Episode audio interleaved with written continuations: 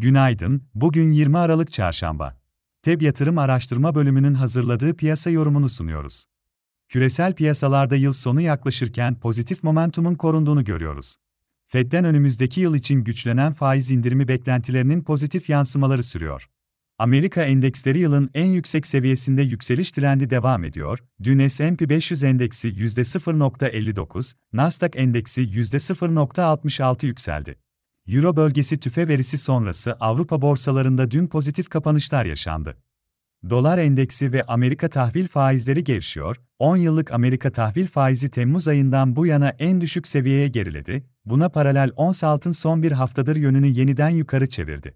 Çin Merkez Bankası beklentiye paralel gösterge borç verme faiz oranlarında değişikliğe gitmedi.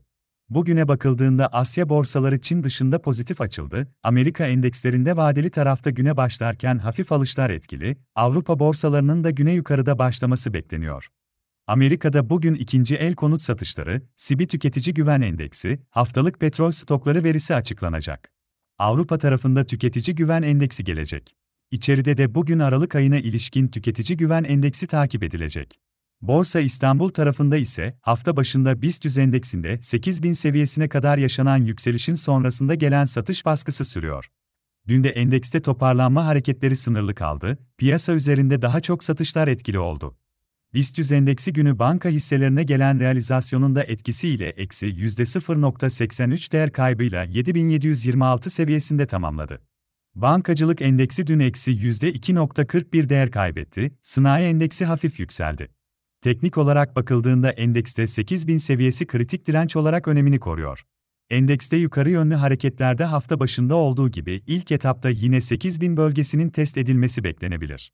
Borsa İstanbul'un bugün güne yatay başlangıç yapmasını öngörüyoruz. Kısa vadeli göstergeler dikkate alındığında, seans içinde endekste toparlanma hareketleri beklenebilir. Günlük bazda destek olarak 7610 ve 7520 seviyeleri, ara direnç olarak 7860 seviyesi izlenebilir. Hisse tarafında ise endekste toparlanma hareket içinde teknik olarak kısa vadeli alım yönünde Göltaş Çimento, İş Bankası C, İskenderun Demir Çelik, Koç Holding, Migros, Petkim, Türksel, Türk Hava Yolları, Türk Telekom hisselerine bakılabilir. Piyasaları değerlendirmeye devam edeceğiz. FEB yatırım olarak herkese iyi bir gün dileriz.